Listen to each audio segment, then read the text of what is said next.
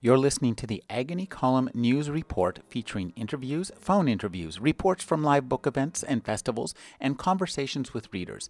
You can find additional news, interviews, book reviews, and more five days a week at the Agony Column website at trashotron.com slash agony.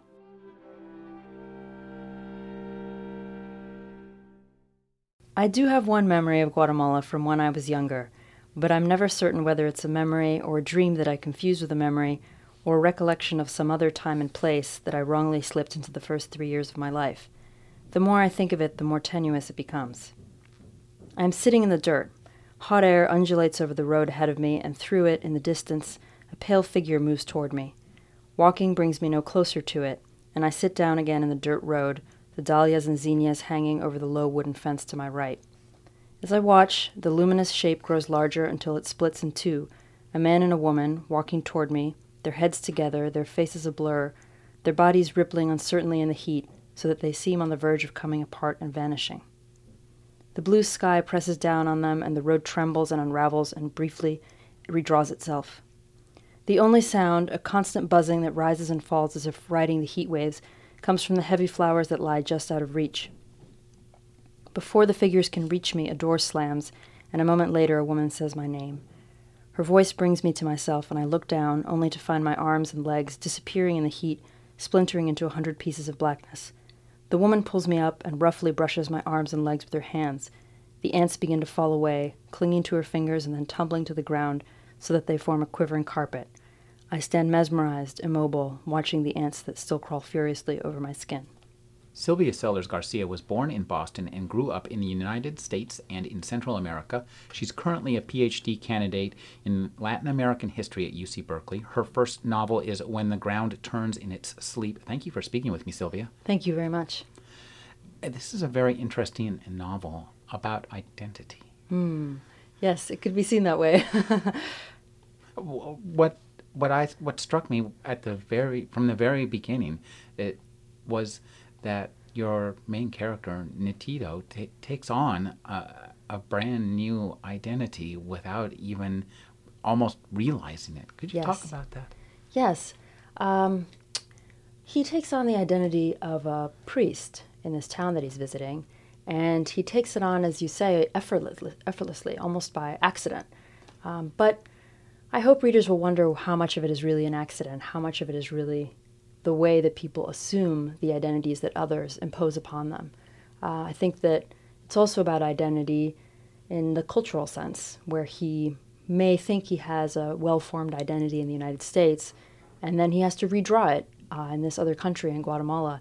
So perhaps the occupation that he adopts has something to do with that slippage of where the identity boundaries lie. And, and that occupation is?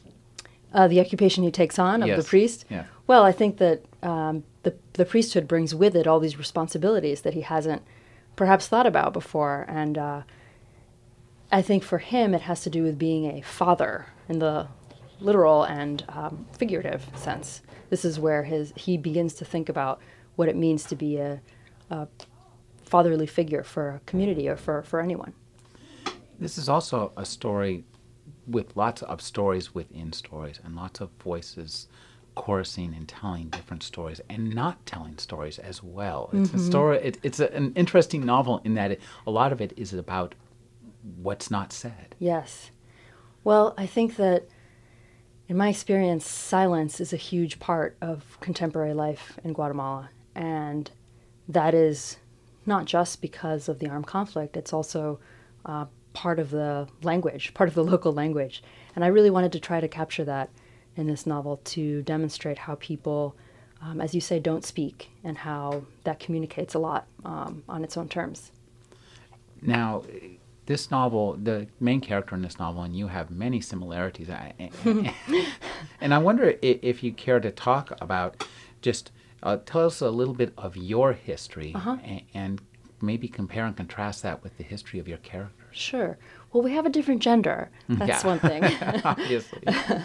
Um, I am, my mother is Guatemalan, my father is American, and they met in Guatemala. Uh, my father was, took time off from college and went to Guatemala, and he was actually um, working with the Episcopal Church uh, in Guatemala, not as a, a priest, but um, as an assistant in the church. And he met my mother some years afterwards, and then they returned to the United States. I was born there, but when I was only a few months old, we went to live in Costa Rica. Um, and then we went to the United States when I was only a few years old. I spent most of my life in the U.S., but definitely returned frequently to, to Guatemala, where all my mother's family remained. So we have the similarity that we are in some way from another country in terms of our background, but we are different in the sense that I think he, Nitido, the narrator, has had a real silence imposed on his past.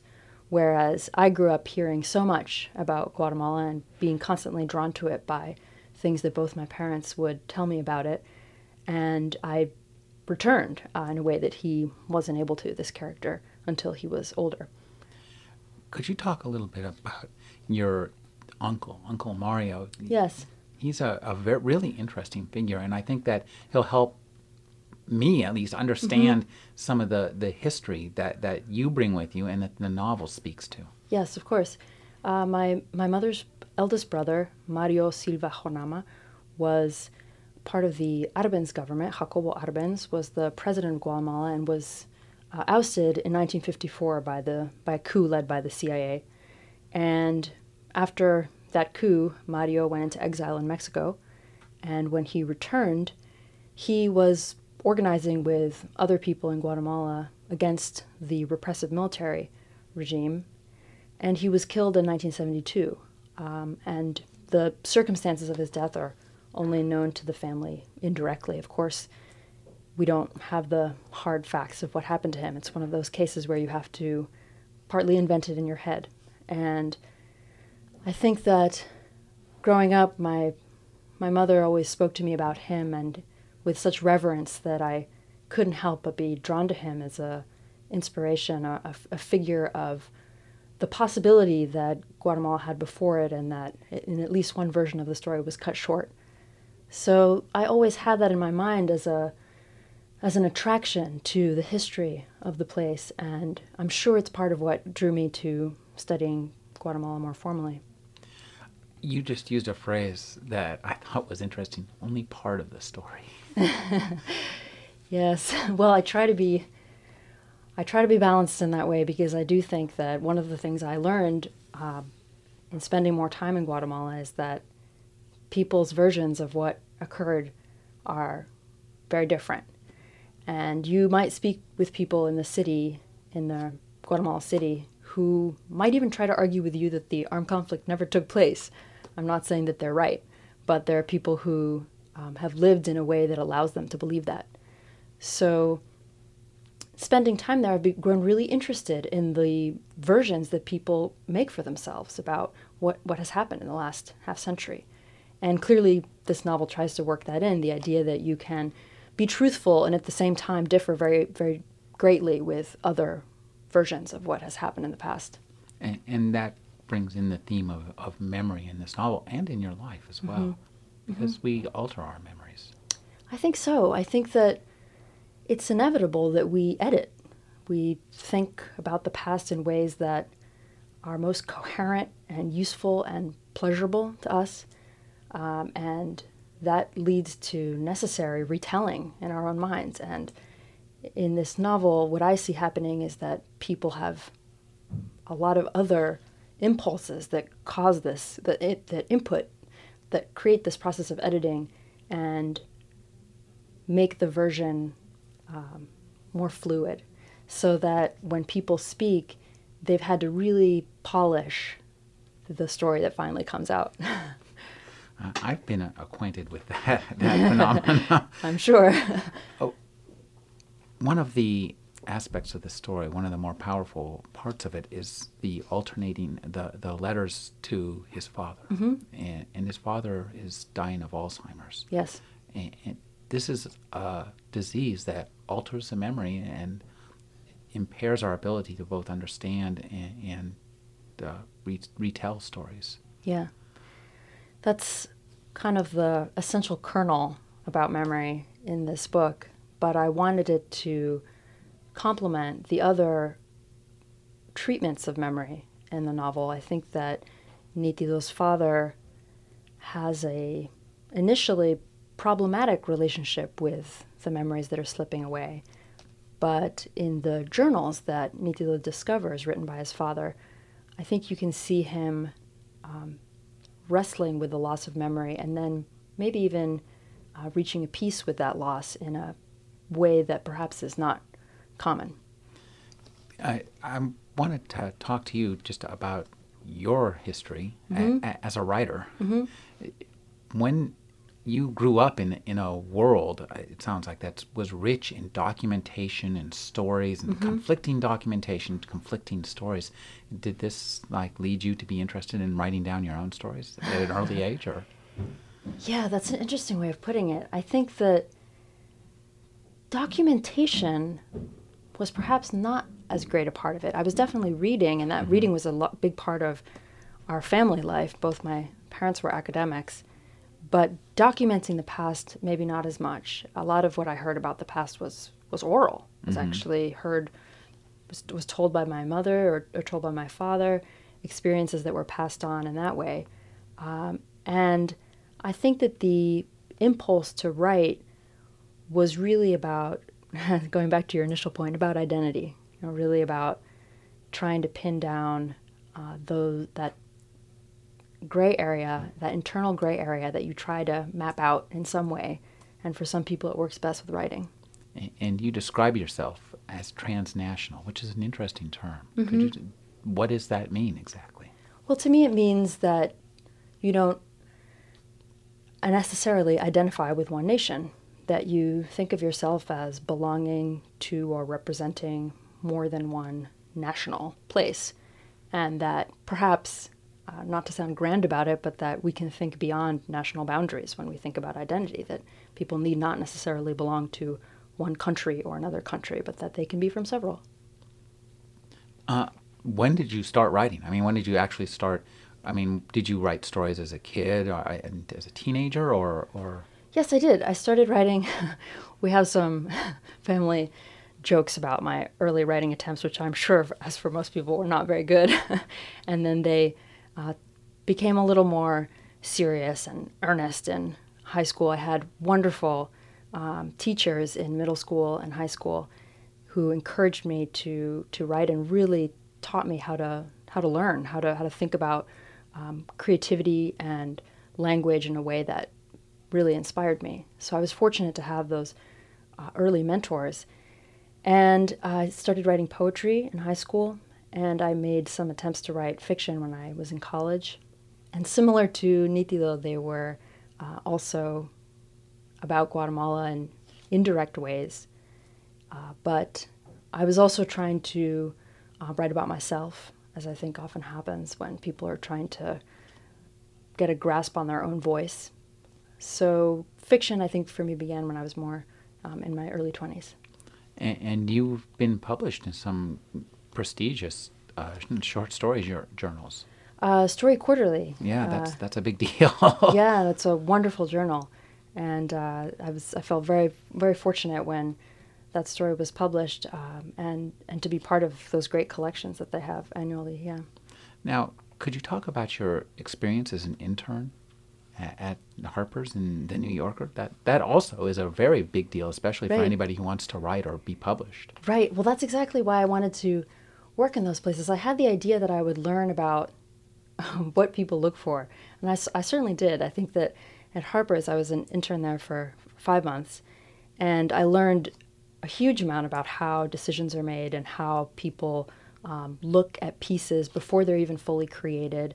Um, and also, I think I really learned much more, not so much about how to write, but um, what kinds of things are considered uh, writerly. You know, what, what other types of materials I'd never even considered, like the reading section in Harper's, which is fantastic. And I um, hadn't even thought about writing for myself, but it was ex- exposure to this whole new form that really um, opened my eyes.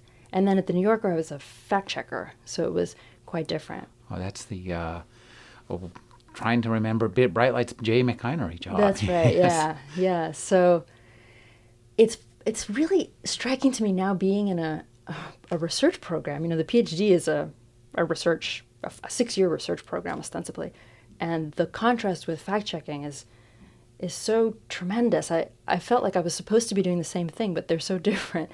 Fact checking really is about, uh, in a strange way, being part of the writing process. You're, it's not really just about getting the date right or anything like that. It really is about the integrity of the piece as a whole.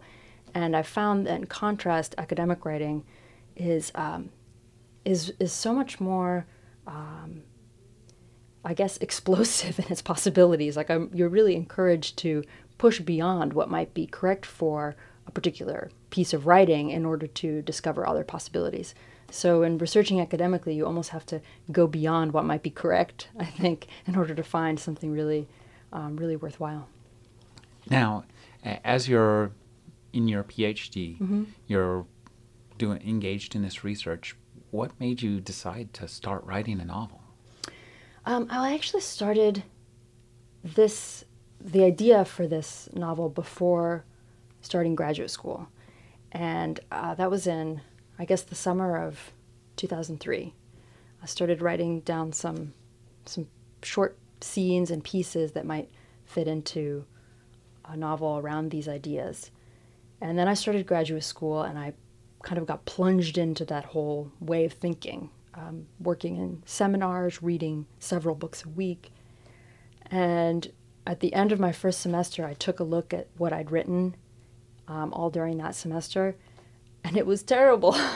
it was just a disaster of little pieces that I'd strung together. It made no sense. It was it was too experimental. I think I'd been almost too pushed too far by the academic work I was doing into um, creating an abstract piece. So I had to start all over, and that was the moment when I was really able to see the the necessary distance between the two endeavors. You know that I really needed to pursue the academic work in one direction and the fiction in another, and that they could reinforce each other and complement each other, but it's not the same kind of writing. uh, you you talked about writing some scenes about some ideas. What what were those ideas? What was mm-hmm. in your head mm. before you even started writing this novel? What was in my head was the the impact that had been left with me from the oral histories I worked with in 1999. Um, I was doing a an MA in Latin American Studies, and I did research in Guatemala over a few months. And I spoke with many individuals who had been witnesses or indirectly affected by the armed conflict. And I wrote a thesis about it in which I I think I tried to do justice to these stories. And then the years passed and I felt like I still hadn't done what I needed to do with all the things I'd heard during that time. It's not so much the particular content of those stories so much as the the urgency of them, the tone of um, of being a witness, the idea of having seen things that I felt the compulsion to pass along. What what stories did you hear? Well, some of them have found their way into this novel. Um, I spoke with a a priest who had who had actually left the church when I spoke to him, but he'd been a priest in Guatemala for many years. He'd worked in a rural town, um, and people started confessing illnesses to him, and he didn't know what that meant. And for months, he wrestled with this strange practice that he couldn't make heads or tails of. And he finally decided that in his mind, illness was a manifestation of sin because people never spoke about what he knew had happened in the town. He knew from other um, from other people horrible things had occurred, but no one ever spoke about that. People spoke about these illnesses, and he also told me about how people would come to him and give him long lists of names of the dead, names of their of their close relatives who had died, and he just didn't know what to do with these numbers, these huge lists. And when he would read them in the services, he felt uh, overwhelmed by the sheer amount of loss. And I also spoke with a, a doctor who had seen many things during the armed conflict and had dealt with them in what I found a very moving and at once disturbing way. He, ha- he had this tone of dark humor he laughed at everything. Every the, the most horrible story that he would tell me, he would find hilarious. He would tell it to me as a joke. The punchline was the the gruesome part, and he had come to reshape his whole experience in the armed conflict through this lens. Um, and I found that really, really moving, um, really heartbreaking too. Uh, and other people, other people who had, I spoke with one young man who's now an activist and an author in Guatemala who had, he was 10 or 11, I think, and he had witnessed the massacre of his whole town. Um, and he I was actually then taken away by one of the assassins to live in that person's hometown. He'd lived his whole adolescence in the shadow of this this man, and had then escaped and lived to talk about it. So the the stories that I heard, both in their particulars and in the personalities that were behind them, really stayed with me, and I felt as though I needed to um, write about them in a way that would reach more readers. So you've got some disconnected little pieces. Mm-hmm. You're in grad school. Yeah.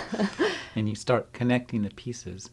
Could you talk a little bit about your process of writing the fiction and, and making sure, even though you're writing fiction, you want to make sure it reflects some kind of truth, but exactly. you can't even grab the truth. Right, right.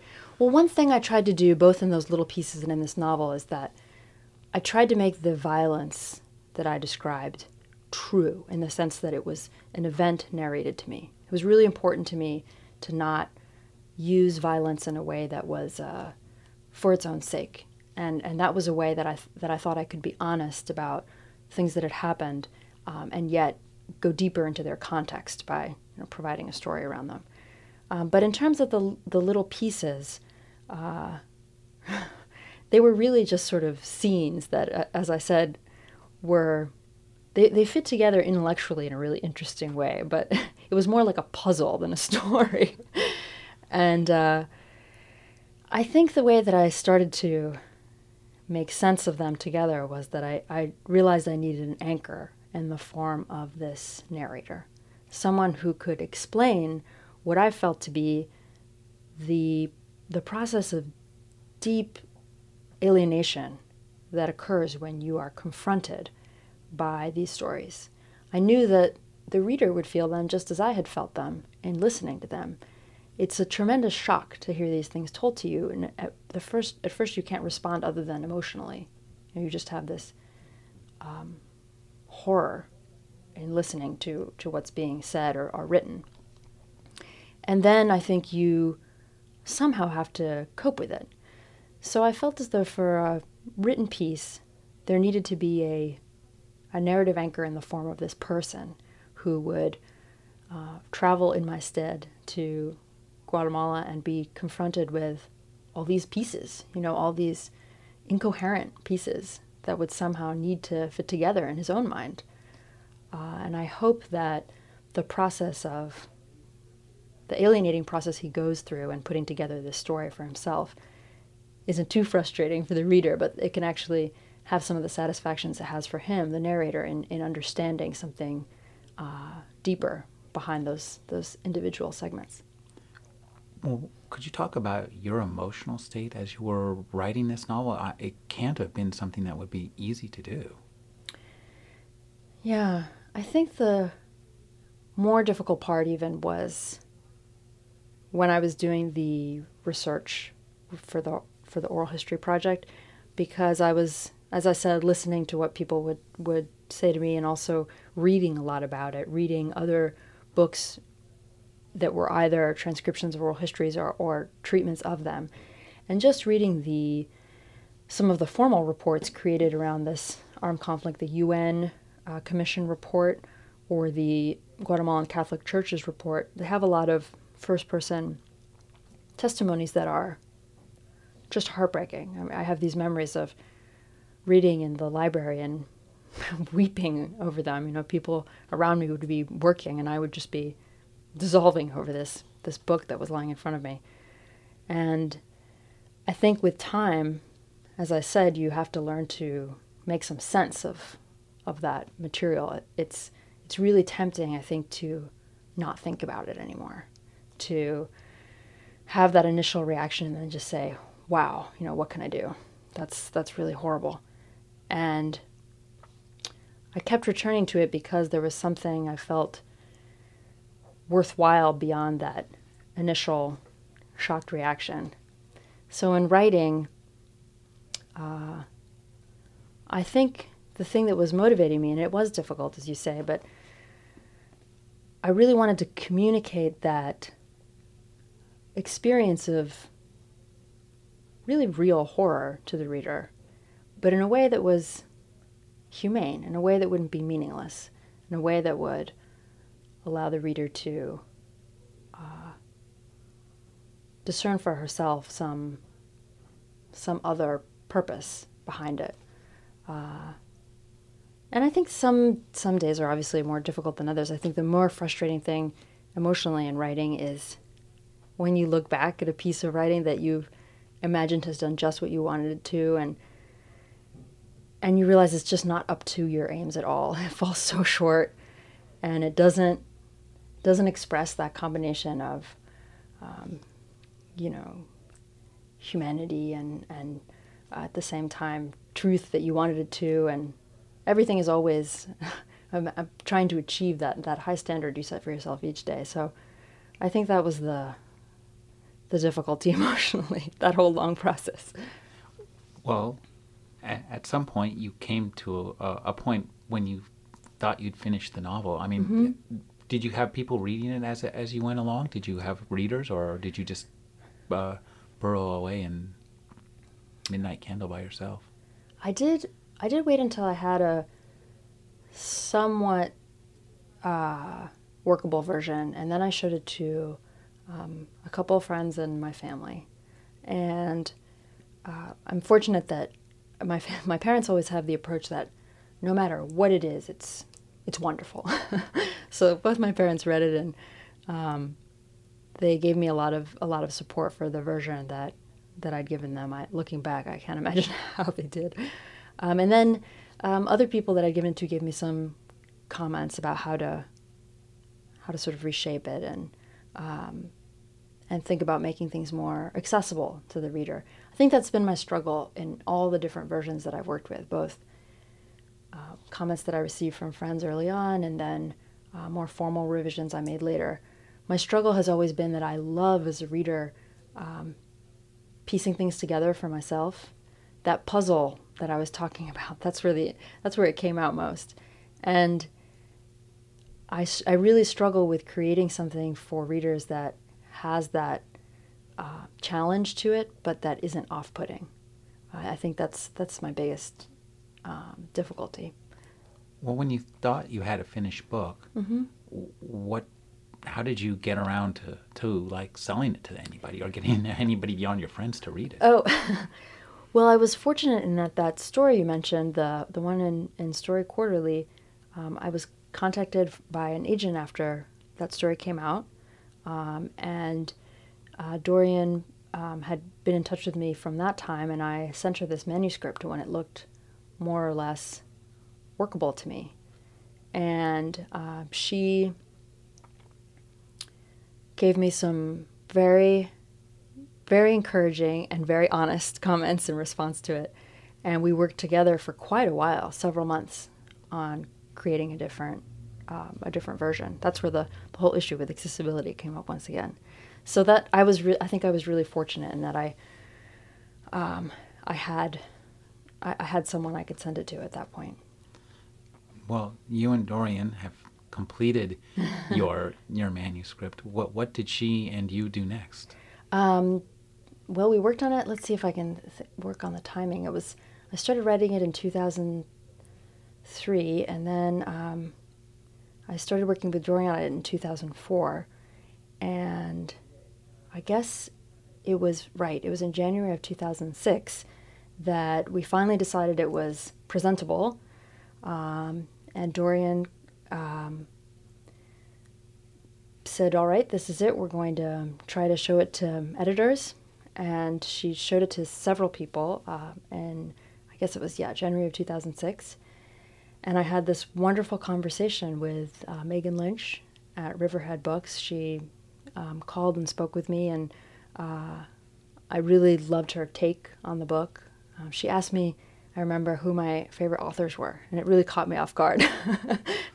well, I, what uh, did you tell her? I don't remember what I said to her, but ever since then, I've been sort of revising the list in my head, being like, I, I need to know next time. well, what's the what's what's tonight's list? Uh, all right, tonight's list: um, Raymond Chandler, Edith Wharton, Ursula Le Guin, um, Boy, I can see all of those put into the mix master. Really? really? yes. Yeah. No, it makes perfect sense. Oh, good. yeah. I. Um, I don't know. It's really hard to say one one favorite, but. But yeah, I had so I had that very good conversation with her, and and that was the the next stage stage of the of the process. Well, tell us what what happens after that? I mean, mm-hmm. did, did they just say, okay, this manuscript is good, well, we're going to go start out dittoing it right now? No, of course not. Um, we we then went through sort of a, a couple stages I remember of of biggish re- revisions, uh, and again, I think the main issue was really uh, making the story more accessible to in, in certain places. Not not so much of a um, not so many unknowns. I think that was the issue with the early drafts that there were too many unknowns up front. So we started working. I think when I finished that that semester, because I was really um, deep into my exams at that point. Oh, that's remind. That's right. You're you're in grad school. that's you're, right. You're, you're, getting a PhD at this point. Right. this is this is a, like a, a, a part time job. Yeah, it was the it was the semester January two thousand six. That was the semester I started studying for my oral exams in the PhD program, and that I don't know. Maybe it's different in other programs, but that was it was really tough at Berkeley. So I had to study really hard that semester. We sort of put the the book thing on hold, which was very kind of them to adjust to that, and I just I just worked on my exams for that whole term. Well, now if you're doing your oral exams and you're writing a book about oral histories, it seems like there's going to be some feedback between those two, was there? Well, they're fortunately very different processes. the um, the oral exam is it's really an exercise. Now that I'm over and I've passed, I can say that it's. I, I realize that it's mostly just about um, preparing yourself to feel confident in your own skin talking with authority on these subjects that you're supposed to be an expert on. The truth is, as I believe, that no one's ever going to be an absolute expert on any of these issues. There's too much to read, there's too much we don't know. Uh, and I could spend my whole life reading history books about Latin America and never, never finish. So the idea of the oral exam, I think, from my point of view, um, is to get you to a point where you feel comfortable speaking on your subject and you have a foundation from which to work when you go out into the field and you start doing your research. So it's very performative. The oral exam is not confessional in the way that an oral history is. It's much more about uh, speaking speaking in a way that persuades your professors that you understand the material and that you've um, created that that basic groundwork for yourself. Well, when you had gone through all your big revisions with the your editor. Mm-hmm. Um, what what happens next? What happens next? Well, you know, one of the one of the things that's interesting to me about this process, I'm realizing as you ask me through the steps, is that I don't know how much this has to do with it, but I, I never went to an MFA program. And I have this, maybe it's not accurate, but I have this sense that maybe if I'd done that, someone would have given me this this calendar of how things were supposed to occur. As it was, I was really sort of the each next big step was was kind of a revelation to me. Each new thing that happened, um, and I really didn't know what to expect after the editing of the book was done. But then we started thinking about the uh, sort of pre-promotional things that relate to the book, and and th- a lot of these were things that had never occurred to me. You know, trying to have um, other publications out at the same time. You know, short pieces in, in different places, and uh, contacting people for blurbs um, writing letters to, to authors who might be willing to say something nice about your book, um, and and and then thinking this part I didn't do, but thinking about uh, who to contact for reviews and and the, their whole side of that is is huge. Um, and all of it was unknown to me. So it was a real learning experience for me to see how much goes into the process of creating creating this book. What, another thing that happens at this stage that I really enjoyed and I feel really grateful to to Megan Lynch and Riverhead for is the the design of the cover. The, oh, it's beautiful. Yeah, and it was interesting the way this happened because they asked me initially for some photographs of Guatemala, and I was like, you know, I I'm not a tourist there anymore. I never take photographs. I don't I don't even know if I have any. So I sent them some that a friend had taken and and they said, "Well, yeah, but do you have any anything that might sort of work as inspiration for for the designer?" And I mentioned this Guatemalan photographer, uh, Luis Gonzalez Palma, whom I've loved for years. I I just I think his work is wonderful. And I was astonished that they suggested using one of his photographs for the cover. I was just thrilled, and um, I, I love his work so much. So I'm very, very pleased. Every time I see it, I'm like, oh, you know, the cover is the best part of this book. uh, and then the other thing they did is that they talked about working with the, the handwriting for the title. And uh, they asked me for a sample of, of my handwriting, which I thought was really, really thoughtful. And they actually ended up modeling the handwriting for the title on the, the handwriting of my mother's mother, my Guatemalan grandmother, um, who had a very formal but shaky hand. And I think it, the artist did a really nice job sort of adapting that, that style for the title. So I really feel in looking at this like it's very, it's a very personal connection that I have to the, to the way the book looks, and I love that about it. And, and this is a very personal book too. Yeah, yeah. So it's very, um, it means a lot to me that that um, that that's that's what I see when I look at it. It's it's all it's all one piece that there's uh, there's connections to it inside and out. Are you working on another novel now? Well, I started, but grad school will interfere. I, I started working on something last year, um, and now I'm actually working on my dissertation. And last semester, I, I was a graduate student instructor at Berkeley for the first time. It's my first semester teaching, and the good news is that I loved it. I really enjoyed teaching. I had a great time, but it was so time consuming.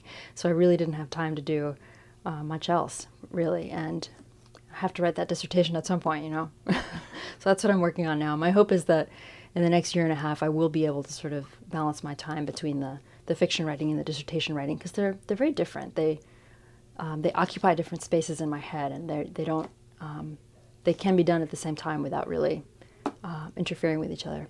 You can't write. You can't write the two at the same time. No, I can. Oh. Yeah, I, I actually think they they help. They kind of they each create a break from the other in a weird way.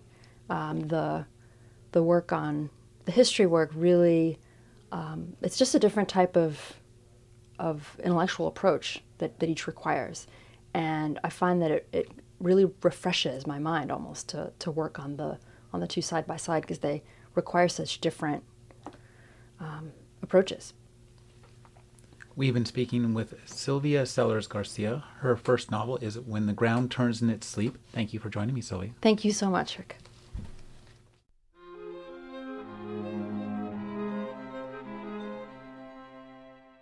You're listening to the Agony Column News Report featuring interviews, phone interviews, reports from live book events and festivals, and conversations with readers. You can find additional news, interviews, book reviews, and more five days a week at the Agony Column website at trashotron.com slash agony.